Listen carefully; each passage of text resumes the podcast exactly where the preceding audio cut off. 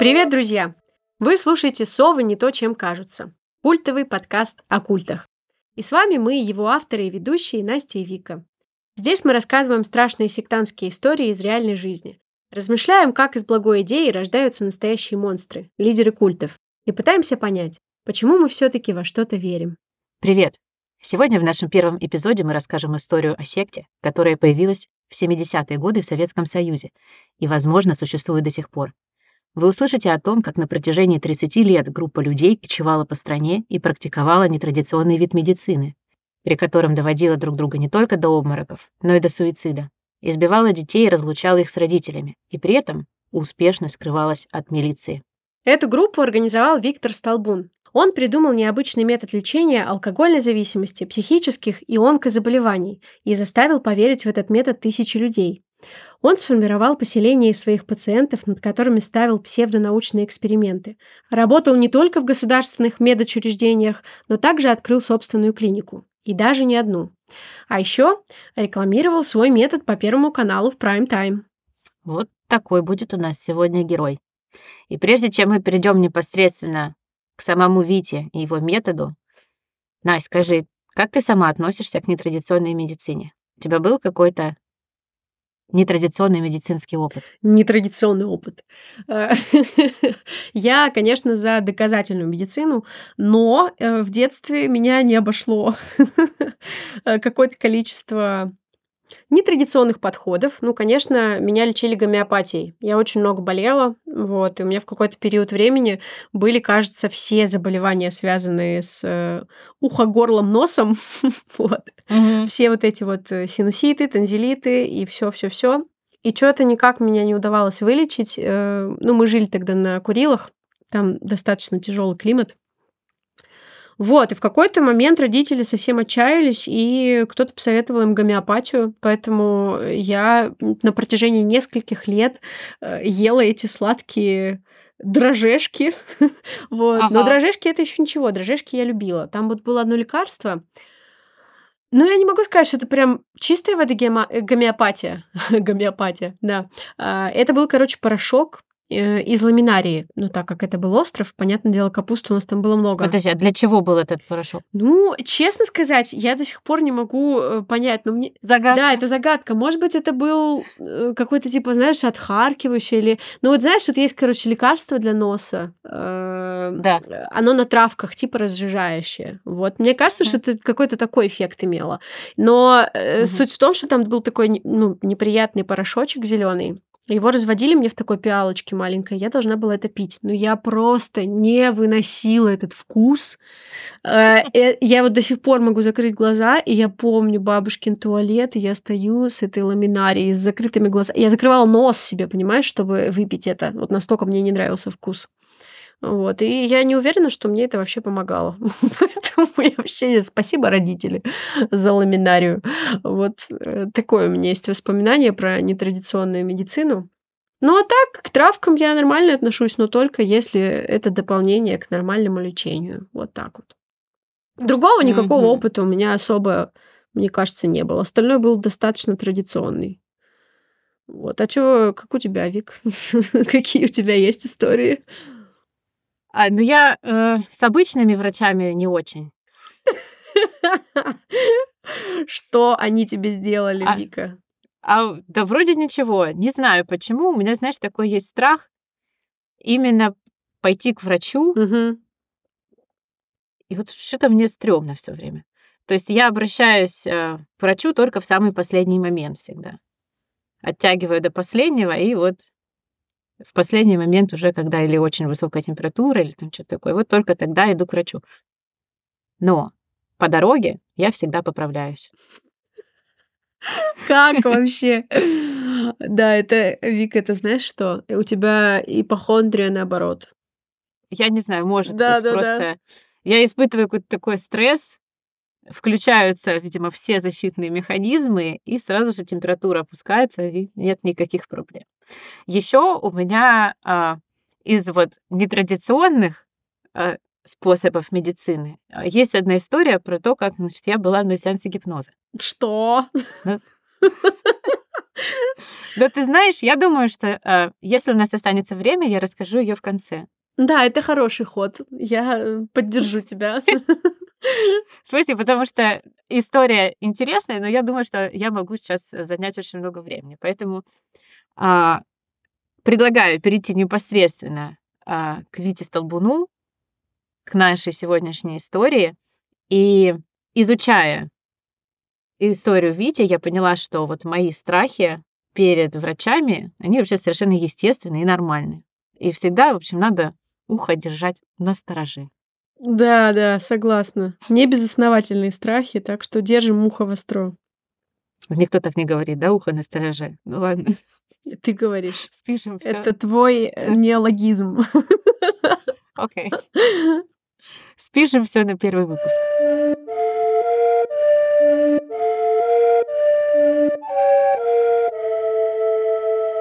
Подкаст создан исключительно в ознакомительных и развлекательных целях и не рекомендуется к прослушиванию лицам младше 18 лет. В связи с темой вы можете услышать частые упоминания сцен физического и эмоционального насилия. Мы понимаем проблемы сект и их негативного влияния на нашу с вами жизнь.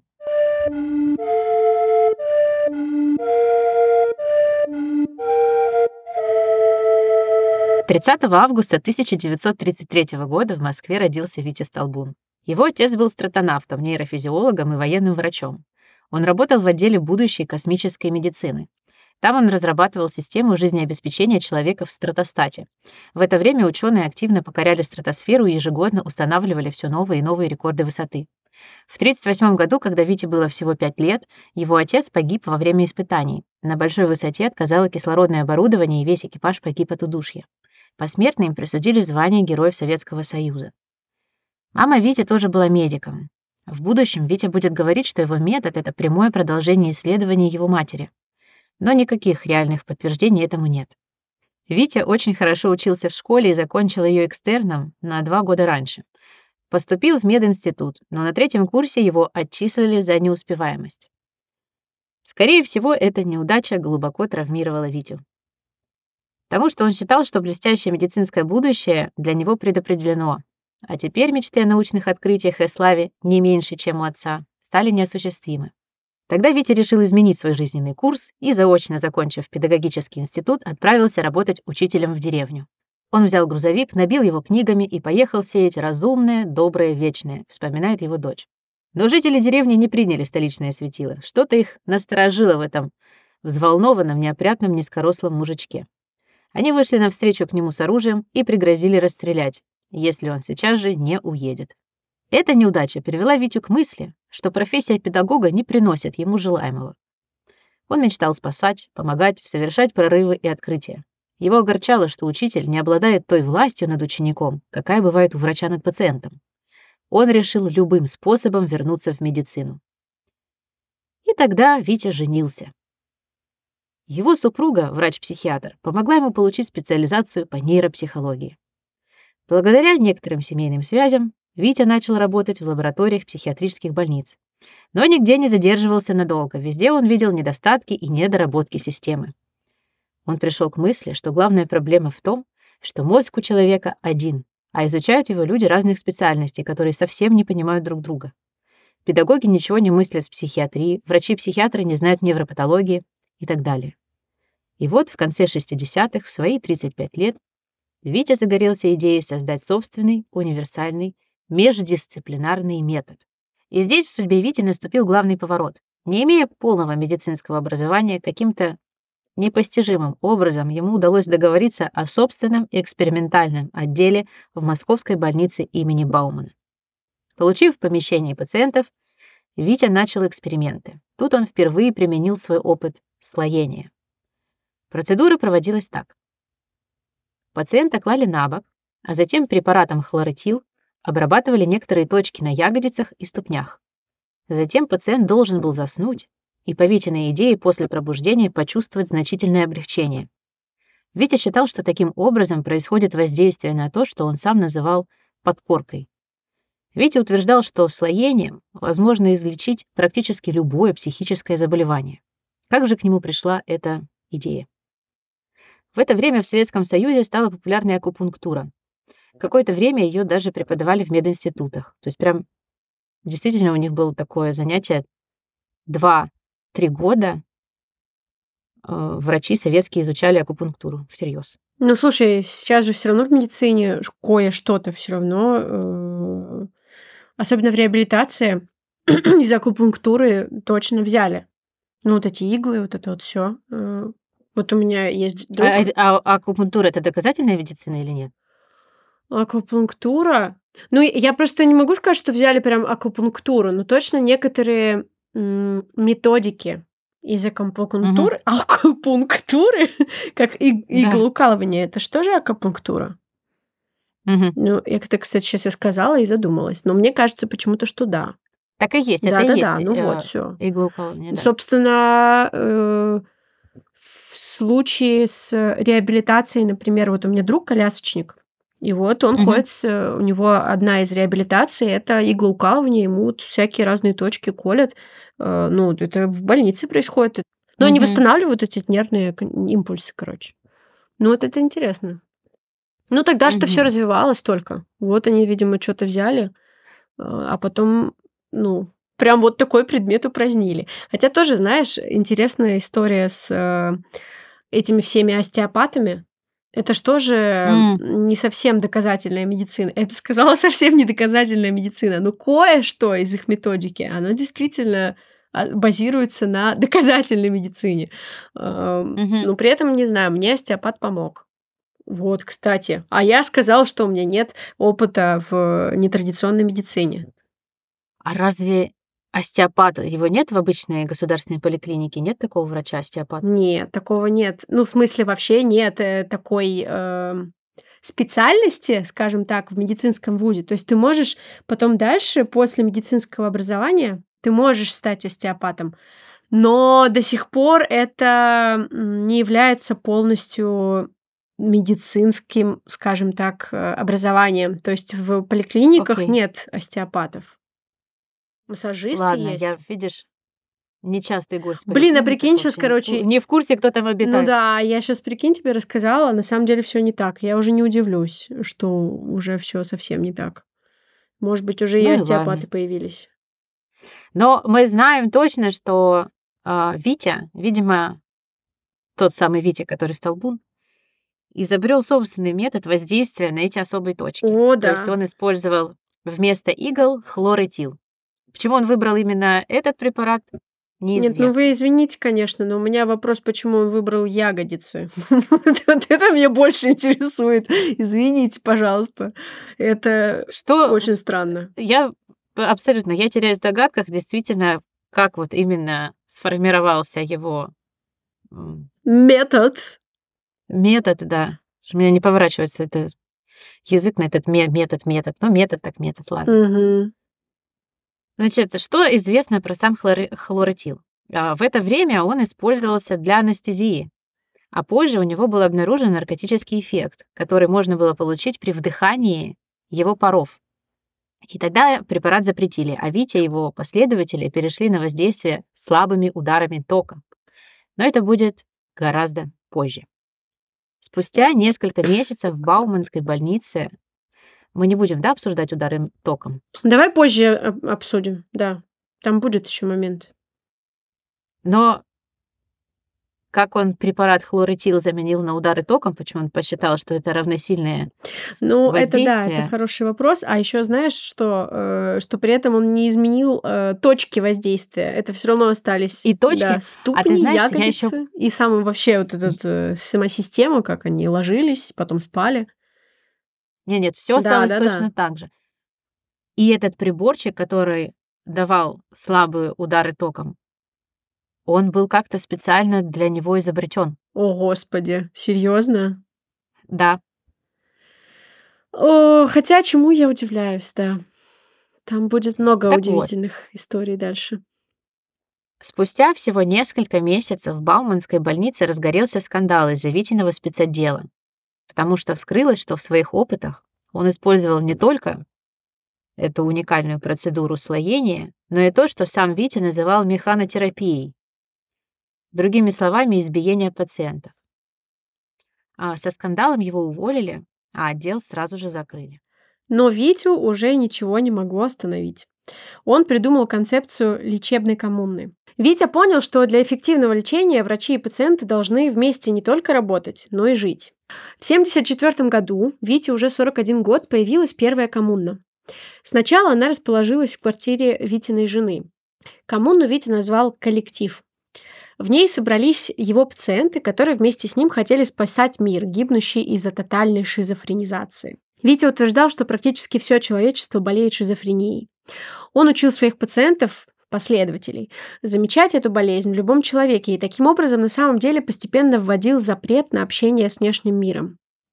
То есть он учил всех своих пациентов подозревать в других людях а, болезнь. Да, но это уже какой-то, получается, новый этап его э, да. метода, назовем это так.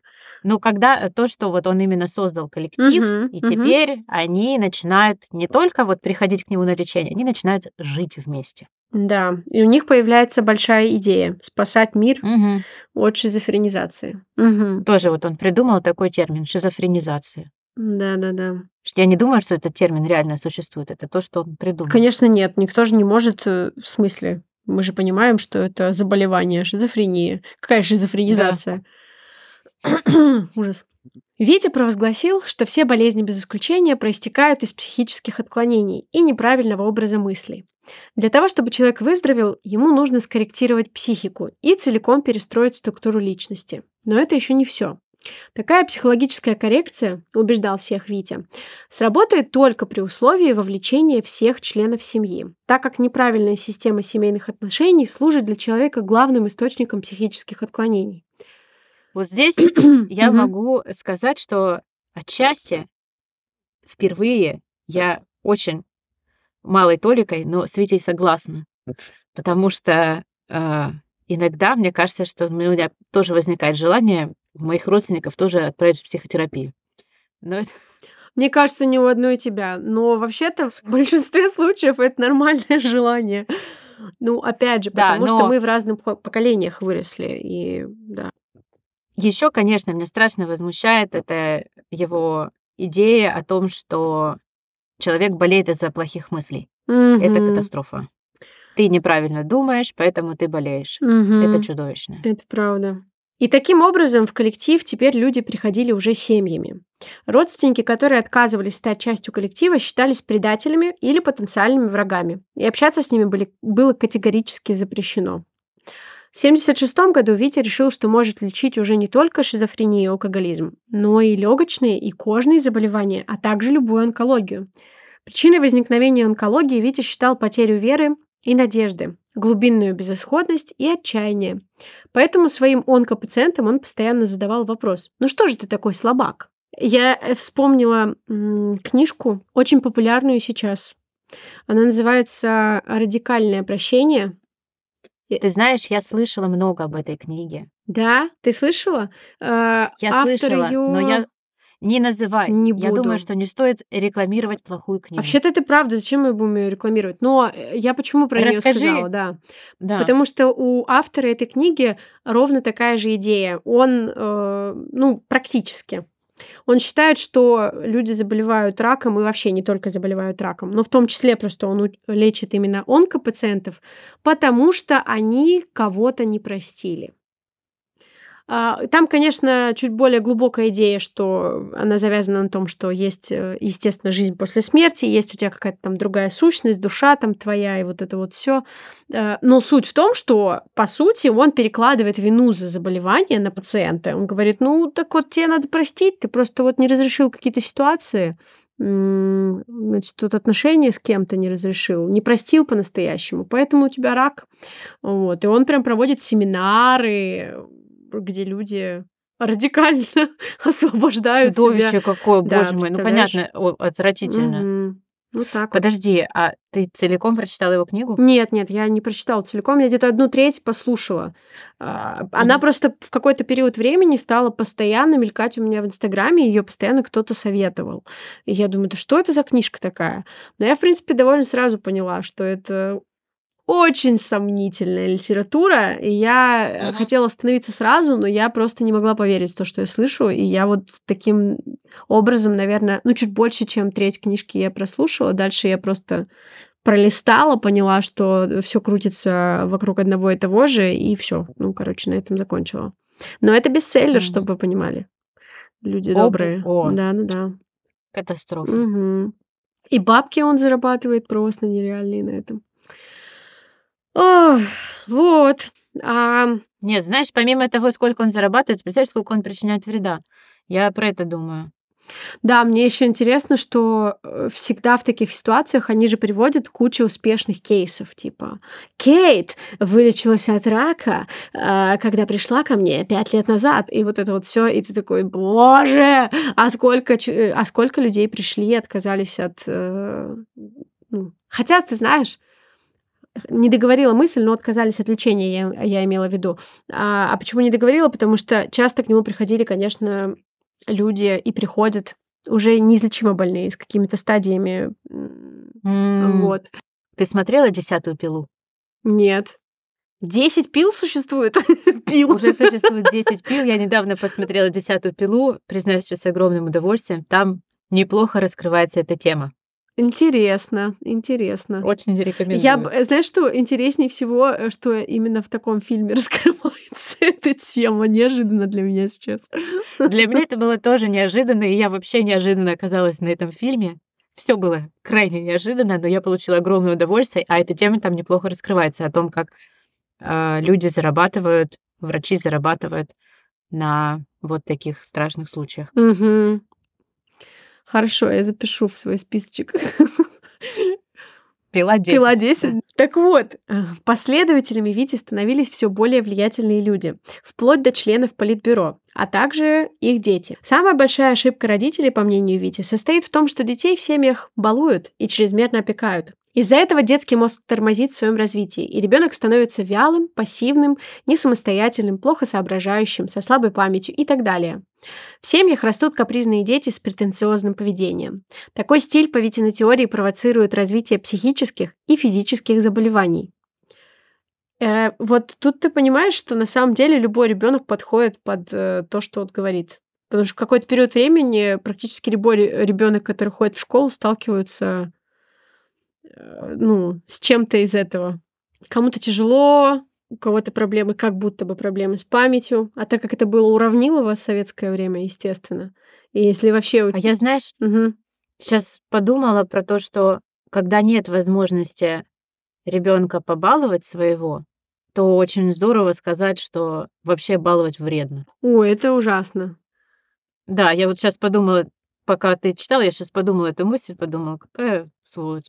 И как это легко подхватить, да, и как это легко да. подхватить эту мысль. То есть э, я вдруг, время. знаешь, так угу. почти прониклась. Э, ты вот читаешь, я так думаю, ну это в принципе, да, вот чего, ребят. А потом я подумала, ага, понятно, откуда ноги растут. Витя утверждал, что все детские болезни – это желание детей привлечь к себе внимание, Дети требуют родительской опеки, заботы и внимания, и для этого заболевают.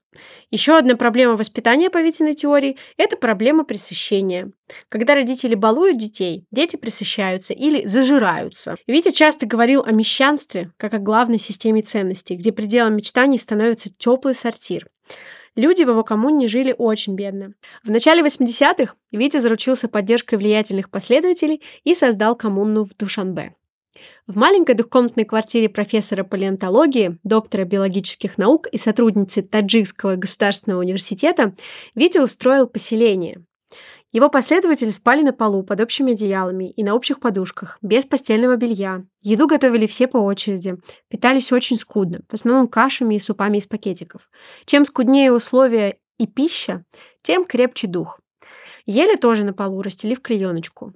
Несмотря на жуткие условия, коллектив быстро разрастался и стал занимать уже три или четыре квартиры. Все они принадлежали Витиным пациентам. Вскоре для детей ему удалось получить помещение в школе-интернате в Душанбе, и коллектив разделился на две части – детскую и взрослую. Дети могли не встречаться со своими родителями месяцами. Считала, что детей, пришедших в коллектив, необходимо изолировать от родителей, вырвать из их привычной среды и показать им другую систему отношений. Встречи с родителями проходили редко и только под присмотром педагогов. Переписка находилась под жестким контролем. Все письма сначала шли педагогам на проверку, а письма от родителей и дети всегда получали вскрытыми, либо не получали вообще. В коммуне соблюдалась строгая иерархия. Главный педагог, помощник педагога, у детей еще председатель и совет командиров. Командиры время от времени переизбираются. Все остальные – говно. То есть те, кого лечили – пациенты. Их прямо так и называли – говно. Педагогами становились вылеченные пациенты. То есть бывшее говно. Вообще в коллективе очень приветствовался мат, даже среди детей. Педагог мог назвать ребенка тварью, блядью или проституткой. Говорить матом считалось хорошо и полезно, потому что это было не по-мещански. Я вот не могу в это поверить, если честно. Я тоже. Особенно, когда ты там дальше будешь э, упоминать э, книжку, которую мы много Да. использовали при подготовке Анны Сандермоен. А, и вот ее бабушка, собственно, та женщина, в квартире которой организовалась первая коммуна в Душанбе, она ведь была просто невероятно образованной женщиной. Э, Есть кусочек, помнишь видео? Это, по-моему, в документалке каком-то, там прям она Да. записана, как она говорит. И я пытаюсь, просто пытаюсь представить, что вот эта женщина использовала мат и называла кого-то блядью, проституткой. И я не могу поверить в это. И это просто не укладывается в голове. Я думаю только, что в трудную а, минуту, э, в какое-то очень тяжелое, отчаянное время а, человек ищет э, спасение где угодно, то есть ищет помощи где угодно. И она обратилась а, к Столбуну, потому что у нее очень сильно болел сын. Да, да, да, точно. Ничего не помогало. И, возможно, каким-то образом во время, например, их э, пребывания в коммуне сыну, может быть, стало немного легче или что-то такое. И все, я думаю, что она прониклась тогда полностью. Да, и мало того, что она просто прониклась, она еще и вот как раз-таки своим академическим мозгом, э, своим образованием, ну вот она же очень была такая женщина подкованная, вообще большой ученый была. И вот она помогла ему как-то это оформить э, привлекательно с научной точки зрения, потому что вот в этом ви- видео как раз она объясняет очень, прям, я даже не знаю, какой эпитет подобрать. э, Ну, очень убедительно, языком, да. очень убедительно она говорит, прям как, да, прям такой хорошо выверенный академический язык. Как выглядело само лечение, которое предлагал Витя от всех болезней? Значит, оно состояло, первое, из психотерапевтических бесед. Психотерапевтических, я говорю в скобках, в смысле не в скобках, а в кавычках. Механотерапии и третье — слоение. Ну, опять же, механотерапия это избиение, тоже по- поясним, еще раз напомним. Мгм. Да. Во время, еще раз в кавычках, психотерапии пациента ставили в окружении большого количества людей, и педагог сначала прилюдно унижал его, а потом доказывал, что пациент глубоко болен. Это унижение могло сопровождаться механотерапией, то есть побоями, и на человека иногда могли наброситься и всей группой. Я помню историю из э, документального фильма о том, что на парня набросились за то, что он в одиночку съел яблоко и ни с кем не поделился. На ребенка. За яблоко, да? Мгм. Мгм. А на, а на его брата набросились, потому что он э, теребил уголок открытки от родителей, и кто-то сказал, что он слишком увлечен этой открыткой, и вот он мещанин, хвастается или что-то такое. Ну, то есть повода особо не надо было. Да, так и есть. Всякий раз, когда я буду говорить слово психотерапевтически, оно всякий раз будет в кавычках. Понятно, что э, к настоящей психотерапии это не имеет отношения. Так вот, психотерапевтические беседы могли проводиться в любое время, как днем, так и ночью. Нельзя было ни присесть, ни прилечь. Если во время многочасовой беседы человек падал в обморок, считалось, что до него дошел глубинный смысл сказанного, и он так расслабился, что даже потерял сознание. То есть для этих обмороков у них тоже было специальное название. Они называли это «скоррегироваться». Сначала человека тестировали на уровень агрессивности и напряженности. Следующий педагог задавал вопрос. на сколько баллов у тебя злоба по десятибальной шкале. Пациент должен был ответить что-то около 8-9. Иначе его могли заподозрить во вранье и избить. То есть, когда ты приходишь на процедуры, у тебя всегда должен быть высокий уровень, высоковатый уровень агрессии. Мгм. То есть, если скажешь 3-4, типа, мне не нужны процедуры, тебя побьют, еще раз проверят агрессию. Да-да-да. Таким же вопросом измерялись уровни протеста и сопротивления. Согласно Витиной идее, агрессия блокирует деятельность мозга, и поэтому люди глупеют. В этой же книжке Анны Сандермоен она как раз рассказывает о том, что это было очень сложно всегда э, в детстве. Ей нужно было угадать, какое, какое Да. же число ей нужно сказать, так, чтобы ей поменьше досталось. Э, Так, вот- чтобы ее просто не побили, да? Да, да. После тестирования проводились следы, чтобы исследовать потенциал мозга пациента. В течение нескольких минут педагог специальной стучалкой в виде перевернутого деревянного грибочка выстукивал определенный ритм, а пациент должен был в течение одной минуты с закрытыми глазами по слуху отвечать стуком своих ладоней по столу. На один удар реагировать правой ладонью, а на два — левой. Правая ладонь отвечает за левое полушарие мозга, а левая, соответственно, за правое. Согласно методу, сейчас главный для меня парадокс, чем больше ошибок пациент делал обеими руками, тем лучше. Что? Да, я... э, не- Это как-то не укладывается в голове. Ты думаешь, так, ну вот вроде я понял, хорошо, нужно измерить знаешь, я вчера- уровень, нужно постучать. Что? Я вчера тренировалась даже. Я сначала себе э, стучала как будто бы ритм и вот пыталась руками повторить. А потом я думаю, а теперь мне же нужно было переключиться на то, чтобы делать ошибки. Не повторять, да. А как вот интересно, ну, типа, если просто рандомно они встреча... стучали, то, наверное, тогда их тоже могли сказать. Что ты Внимание! тут? Мгм. Если одной рукой сделано намного больше ошибок, чем другой, то есть когда ты рандомно, ты же можешь это Конечно. не, не отследить. Так вот, если одной рукой сделано намного больше ошибок, чем другой, пациенту диагностировали дисфункцию мозговой деятельности. Я не знаю, что это. Я даже не знаю, что это значит. У меня не, не укладывается в голове, что это за вот. А что это самое главное, что они такой. использовали реальные вот медицинские термины какие-то, ну, типа медицинские, так что лженаучные. У него же жена, Да, врач. вообще-то. Она же вместе с ним, конечно. Вика, после этого у меня вообще большие вопросы к советской психиатрии и психотерапии в том числе, которой как бы как таковой особо и не было. Другая, значит, э, сторона. Если пациент вот во время этих следов вообще мало ошибался, это означало, что он практически одеревенел от злобности, агрессии и протеста, поэтому его необходимо лечить. То есть, если у тебя все хорошо с чувством ритма, Ну, то есть э, ты- меня бы лечили только так. По полной программе. я тоже думаю, что я бы, наверное, вот пока еще там пойди догадайся, что ты... Они же не, не говорят тебе правила, они же тебе не говорят, что вот нужно совершать ошибки. Тебе стучат, ты отвечаешь. Да, да, да. У тебя музыкальное образование, ты отвечаешь идеально. Все, ты одеревенел от злобности. Да, надо тебя подлечить. Значит, после следов пациента отправляли на слоение. Считалось, что с помощью слоения и механотерапии снималась агрессия, и после этого пациент, взрослый или ребенок, становился добрым и открытым миру. После того, как тебя побьют, ты становишься добрым. И очень открытым миру. Мгм. И что ты думаешь? Популярность этого метода росла. В середине 80-х Витя с женой открыли в Ленинграде лабораторию моделирования человека как системы в научно-исследовательском институте информатики и автоматизации. К ним на лечение приходили известные артисты, писатели, режиссеры, композиторы и, конечно, их дети.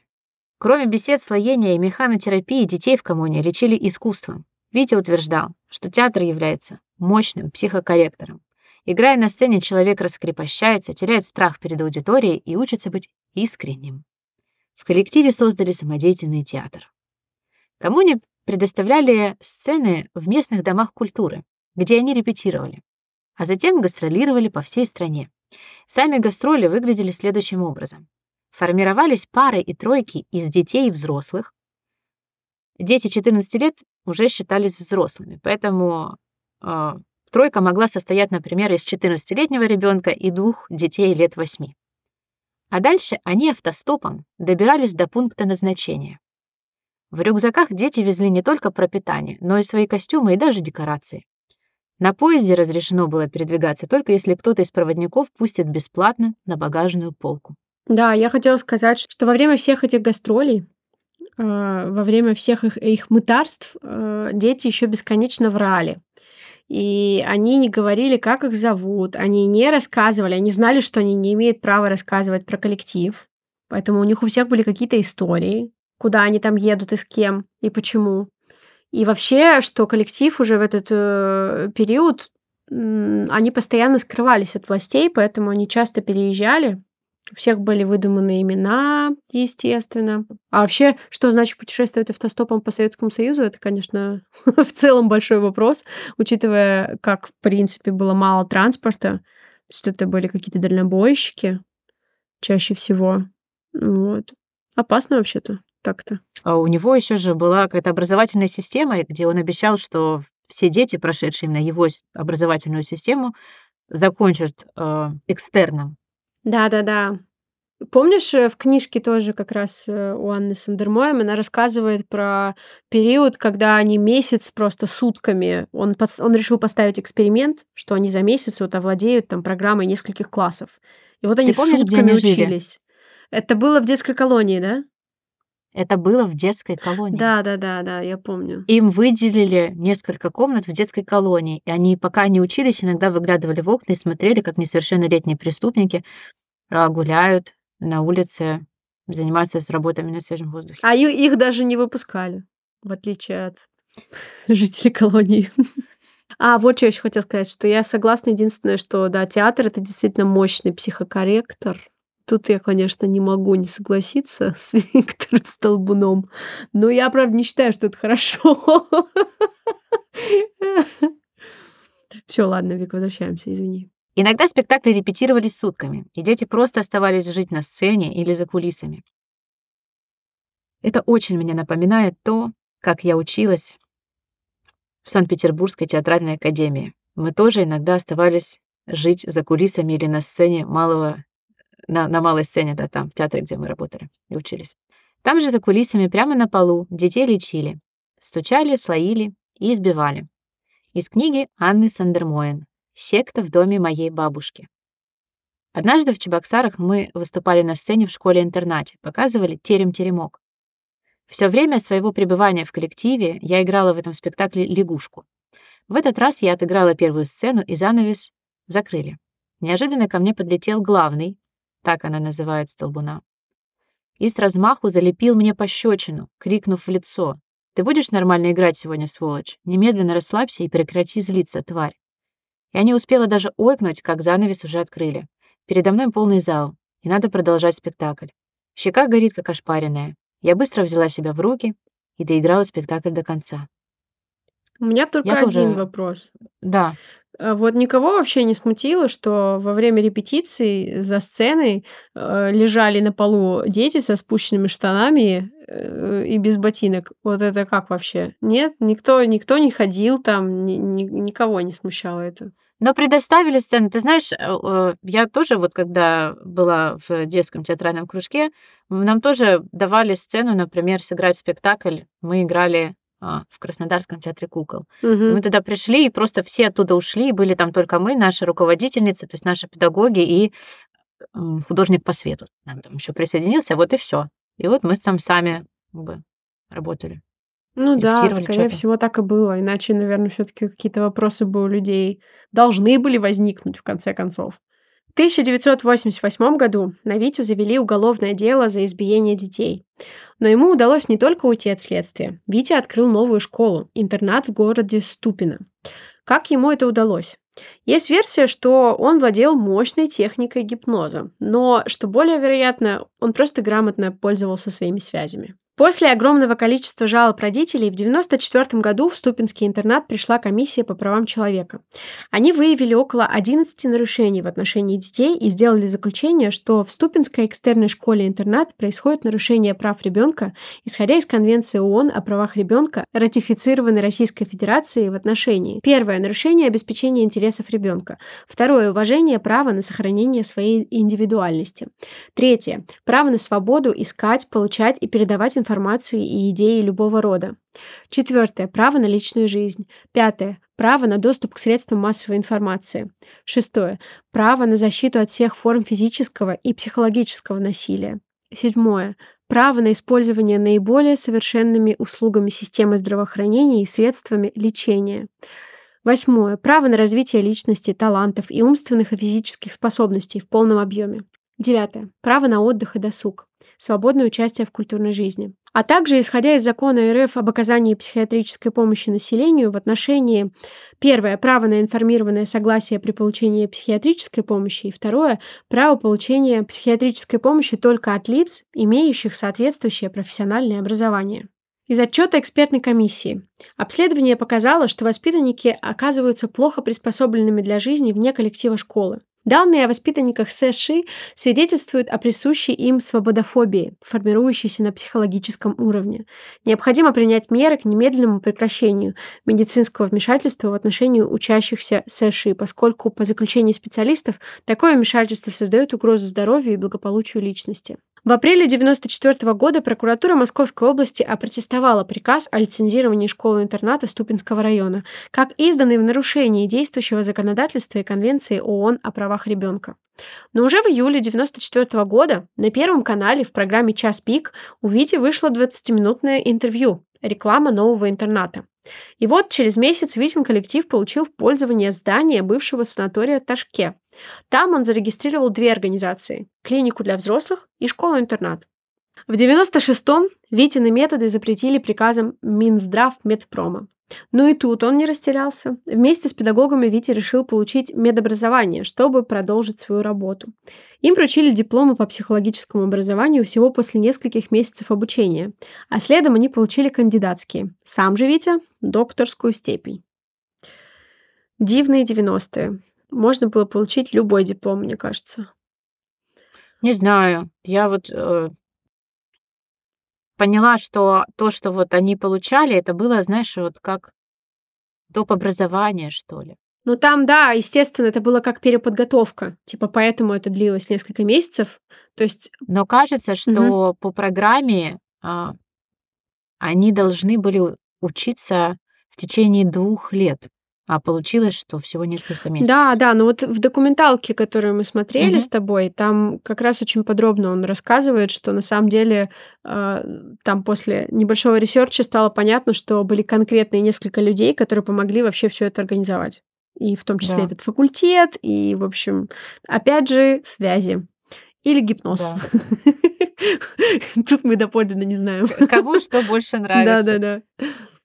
В это же время в одном из военно-клинических госпиталей создали подразделение медико-психологической реабилитации, которое нужно было срочно заполнить людьми. Врачей сильно не хватало. И вот кто-то предложил Витю и его команду, теперь уже дипломированных психологов и кандидатов наук. Также в Подмосковье Витя открыл детское отделение внутри психиатрической больницы номер 3. Он отбирал детей в возрасте 16-18 лет из психоневрологических интернатов Московской области. Игнорируя официальные диагнозы, Витя вместе со своей женой определили у всех шизофрению и начали лечить все теми же своими методами. Эксперименты Витя проводил в основном ночью, и состояние юных пациентов стало ухудшаться. Медперсонал больницы обратился к губернатору Московской области. Осенью 2000 года на проверку учреждения приехал областной прокурор. Витя и его команда пытались как-то спрятать детей и врали, что они ушли в поход, но детей нашли и эксперимент немедленно закрыли. Насколько сам Виктор Столбун был здоров, нам неизвестно. Но сохранились воспоминания о том, что он часто волновался о возможных случаях суицида среди пациентов и учеников. То есть Витя хорошо понимал, какие последствия может вызывать его метод. Первой в коллективе сделала попытку самоубийства Витина старшая дочь в середине 80-х. Вместе с младшей сестрой она жила в коммуне с детства и следовала всем принципам и практикам. Перед тем, как она выпрыгнула из окна, отец избивал ее уже несколько суток. После пяти месяцев лечения в больнице она сбежала из коммуны, устроилась работать водителем трамвая и завела своих детей. Но она не смогла полностью избавиться от старых убеждений. До сих пор она считает своего отца гением. А на вопрос журналиста, можно ли избивать детей, она отвечает, если нет, то зачем их тогда рожать? Вообще, у Вити помимо двух официальных дочерей было еще около 30 детей коммунных. Кто их настоящий папа, они узнали только после Витиной смерти. В 2005 году Виктор Столбун умер, предположительно от рака. И его последователи начали работать в различных медицинских учреждениях, параллельно ведя частную практику как психологи. Известно, что в Москве есть клиника, где до сих пор продолжают стучать и слоить от любой болезни.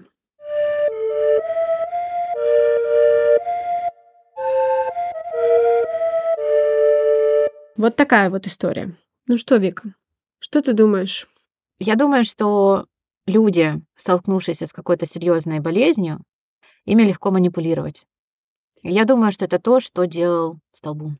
Что это был человек, который ну, мечтал э, быть не открывателем не меньше, чем его папа, или, я не знаю, может быть, как бы на что легло вот это его постоянное стремление к тому, чтобы создавать, открывать, понимаешь, это да. слово метод, метод, метод. Это Инновационное что-то, что-то, да. да. Угу.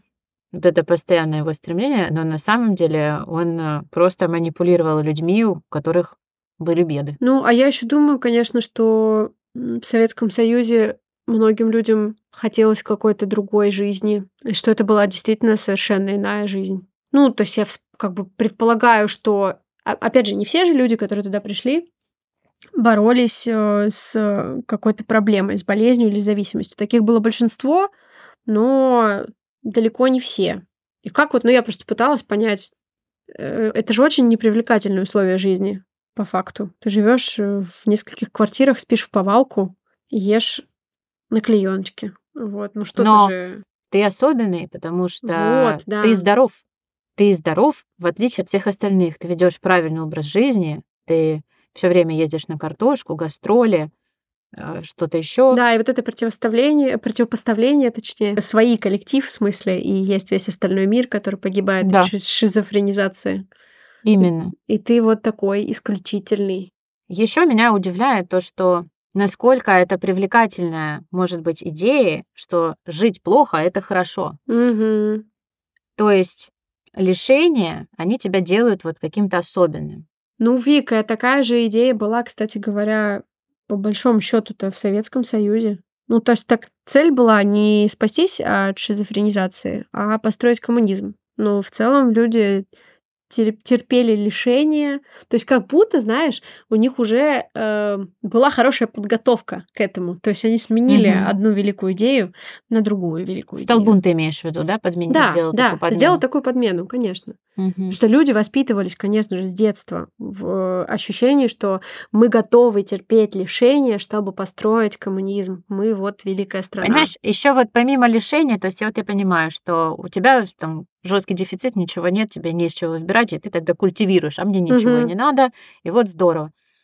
А плюс еще, помимо лишения дефицита, у них же еще приветствовалось э, очень грубое обращение друг к другу, и вот эти вот в кавычках психотерапевтические беседы, которые состо... ну, состояли из того, что люди просто унижали друг друга, уничтожали друг друга, и при этом вот оставались вместе, и почему это так привлекательно, почему это может быть вот привлекательно, то, что тебя унижают. Вот это меня тоже зацепило в этой истории. И как вообще вот эта идея, что можно насилием психологическим и физическим вообще вылечить кого-то? Кажется, да, как вообще это возможно? Ну да. Помнишь, была такая поговорка «выбить дурь»? Выбить дурь, конечно. Вот выбить дурь. Мне кажется, это что-то про выбить дурь. Mm. Ну, это, кстати, более э, какая-то древняя идея. Мне кажется, и еще и до революции дурь-то Ну, выбивали. Именно, именно. Э, То есть э, ты говоришь сейчас, что это очень было близко Советскому Сове- э, человеку, и- ну да, да. советскому человеку, то на самом деле, мне кажется, все гораздо шире и больше, потому что У а, нас вот, еще э, больше причин, еще, еще, еще подготовленнее. следующий наш выпуск будет про что, Настя? В следующем нашем выпуске мы отправимся в Южную Калифорнию, и мы обсудим, как вот в то же самое время, только совершенно на другом конце света, группа людей практиковала очень похожий метод терапии. И поговорим о том, к чему это привело там. Да. То есть это и на другом конце земного шара тоже было очень популярно. Как оказалось, да, идея была популярна. деле. Да, если хочешь, я могу рассказать историю про гипноз. Да, я хочу. Расскажи, пожалуйста, историю про гипноз. Когда я была маленькая, то есть у тебя родители увлекались э, твоим лечением, у меня, значит, это было бабушкино хобби, Ага. и часто тоже она меня водила к разным а, специалистам. Совершенно я не знаю, от чего она меня лечила, но вот так однажды я оказалась на сеансе гипноза. Мне, наверное, было лет шесть. Забавно то, что до того, как... э, То есть вот я знала, что на следующий день мы должны были пойти к этому гипнотизеру. И тут случайно что-то я шутила, а у меня дедушка курил в кухне, и я шутила, что-то там прыгала, и, в общем, случайно получилось, что дед ожег мне руку сигаретой. Мгм. Бабушка очень сильно испугалась, значит, обработала, завязала мне руку, а дальше так присела и говорит мне, смотри, завтра тебе гипнотизер спросит, как ты обожгла руку, что у тебя с рукой, а ты должна сказать, что просто случайно о печку обожглась. Поняла? Я говорю, ага. Она говорит, повтори. Я говорю, я печку обожглась. Она говорит, еще раз повтори. Я говорю, я печку обожглась. И она, понимаешь, хотела переиграть гипнотизера, я так понимаю. Так вот, Подожди, значит, так это бабушка твоя гипнотизер? Не-не-не-не-не, так Или вот, там был след- еще один? Вот. И на следующий день мы с ней, значит, идем на этот сеанс. И как это выглядело? А, Рядом а, с детской поликлиникой было маленькое здание, в котором были комнаты, похожие на школьные классы. Мгм. И по периметру, только не было никаких парт, по периметру просто стояли стулья, и туда пришло очень много детей с родителями. То есть это был сеанс группового гипноза. Что? Это еще интереснее. А В комнате выключили свет, и я, у меня какое-то, знаешь, есть такое воспоминание, что мужик достал маятник. Но, может, это я уже потом фильмов насмотрелась. И, короче, я вообще не помню, что там происходило. То, то ли мне там... шесть- Ну, ничего такого там, ни шаман, ни там, не знаю. Не, ну ты запомнила точно. это, понимаешь? Но Тебе я- было 6 да. лет, но ты запомнила. Ну, ты знаешь, я думаю, что вот это вот то, что мы вошли как бы в эту темную комнату, уже было стрёмно. То есть это уже как-то было странно, поэтому еще другие люди, какие-то дети сидят, что вообще ничего не понятно. При этом в поликлинике это все происходило. А ты, ты у меня еще спрашиваешь, остеопаты это врачи или нет? Ну, понимаешь, я вообще в совершенной растерянности просто перед медициной. Да. Ну, э, что, чем подытожить хочется? Будьте внимательны, э, друзья. Э, Врачи — это прекрасно, замечательно, но надо все таки быть начеку. Да, берегите, надо, да, берегите себя. Да, берегите себя. И вы слушали «Совы не то, чем кажутся». Культовый подкаст о культах для фанатов, но не фанатиков. Оставьте, оставьте нам оценки. Пожалуйста. Ставьте нам оценки, подписывайтесь и оставляйте ваши комментарии. А с вами были мы, Вика и Настя. Встретимся через две недели. Всем пока. Услышимся. Пока-пока.